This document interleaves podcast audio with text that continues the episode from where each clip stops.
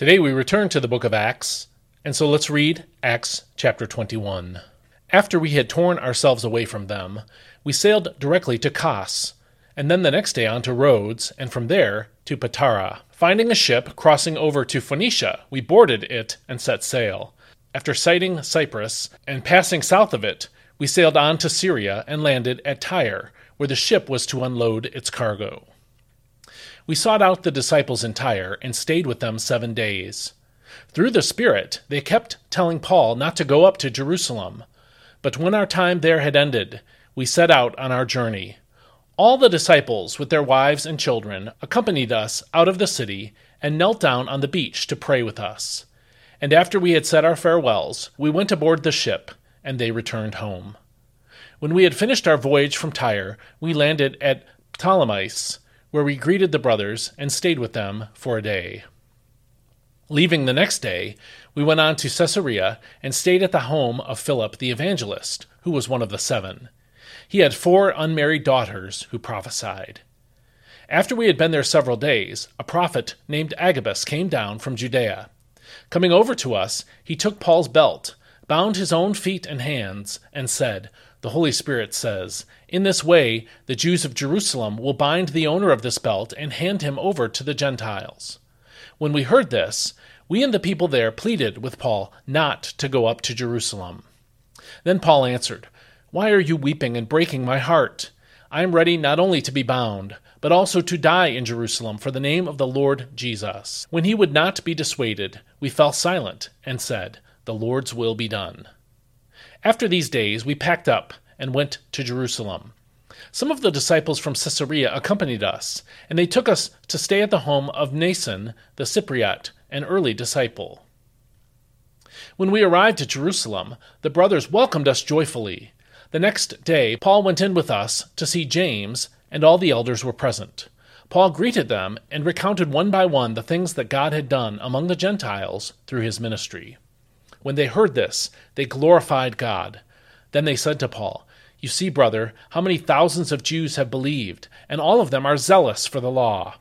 But they are under the impression that you teach all the Jews who live among the Gentiles to forsake Moses, telling them not to circumcise their children or observe our customs. What then should we do? They will certainly hear that you have come. Therefore, do what we advise you. There are four men with us who have taken a vow.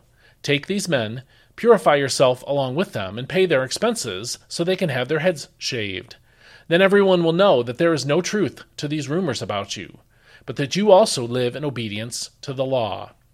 As for the Gentile believers, we have written to them our decision that they must abstain from food sacrificed to idols, from blood, and from the meat of strangled animals, and from sexual immorality. The next day Paul took the men and purified himself along with them.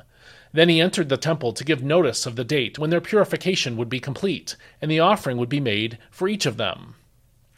When the seven days were almost over, some Jews from the province of Asia saw Paul at the temple. They stirred up the whole crowd and seized him, crying out, Men of Israel, help us! This is the man who teaches everywhere against our people and against our law and against this place. Furthermore, he has brought Greeks into the temple and defiled this holy place. For they had previously seen Trophimus the Ephesian with him in the city, and they assumed that Paul had brought him into the temple. The whole city was stirred up, and the people rushed together. They seized Paul and dragged him out of the temple, and at once the gates were shut.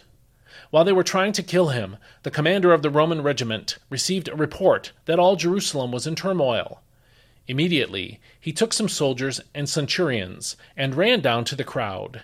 When the people saw the commander and the soldiers, they stopped beating Paul. The commander came up and arrested Paul, ordering that he be bound with two chains. Then he asked who he was and what he had done. Some in the crowd were shouting one thing and some another. And since the commander could not get at the truth because of the uproar, he ordered that Paul be brought into the barracks. When Paul reached the steps, he had to be carried by the soldiers because of the violence of the mob for the crowd that followed him kept shouting, Away with him! As they were about to take Paul into the barracks, he asked the commander, May I say something to you? Do you speak Greek? he replied. Aren't you the Egyptian who incited a rebellion some time ago and led 4,000 members of the assassins into the wilderness? But Paul answered, I am a Jew from Tarsus in Cilicia, a citizen of no ordinary city. Now I beg you to allow me to speak to the people. Having received permission, Paul stood on the steps and motioned to the crowd. A great hush came over the crowd, and he addressed them in Hebrew. This is God's word. It has been a while since we read Acts 20, so when Acts 21 1 said, After we had torn ourselves away from them, we need to be reminded that Paul had been speaking to the elders from the church at Ephesus at the end of Acts 20. He was completing his third missionary journey and was on his way to Jerusalem with money collected from the Gentile churches for the Jewish believers struggling in poverty in Jerusalem. Here in Acts 21, we read repeated warnings for Paul not to go to Jerusalem. Verse 4 said that the disciples in Tyre told him not to go. Through the Spirit, they urged him not to go on to Jerusalem. Again, that's verse 4. Verses 10 and 11 told us that in Caesarea, a prophet named Agabus took Paul's belt, tied his own hands and feet with it, and said, The Holy Spirit says, In this way the Jewish leaders in Jerusalem will bind the owner of this belt, and will hand him over to the Gentiles. Verse 12 recounted how Luke and other traveling companions of Paul and the Caesarean believers begged Paul to change his mind. The verse said, We and the people there pleaded with Paul not to go up to Jerusalem. This is a tough situation to interpret. All of these people were speaking to Paul through the Spirit, as verse 4 put it. So it would seem that Paul went to Jerusalem in spite of God's revealed moral will. Yet, back in chapter 20, when speaking to the Ephesian elders, Paul said, Compelled by the Spirit, I am going to Jerusalem. That's chapter 20, verse 22a. He also knew that the result of going would be personally painful. The verse goes on to say, Not knowing what will happen to me there. I only know that in every city the Holy Spirit warns me that prison and hardships are facing me. Again, that's Acts chapter 20, verses 22 and 23. So, what caused Paul to keep going? In Acts chapter 20, verse 24, we read, However, I consider my life worth nothing to me. My only aim is to finish the race and complete the task the Lord Jesus has given me the task of testifying to the good news of God's grace. That's the NIV's reading of this verse. And here in Acts chapter 21, we read, I am ready not only to be bound, but also to die in Jerusalem for the name of the Lord Jesus. Paul's motives for going were pure and righteous, and to the glory of God. The warnings about suffering, then, must have been to prepare him and the churches so that they would not lose faith in God when Paul was arrested. And sure enough, he was arrested, according to verse 33. We'll see in the next chapters to come what the results of that arrest were. For now, though, we should reflect on the warnings in Scripture. The Bible tells us that the way of following Christ is a narrow way. It tells us that there are few that find that way. So we will be in the uncomfortable minority throughout life if we follow Christ.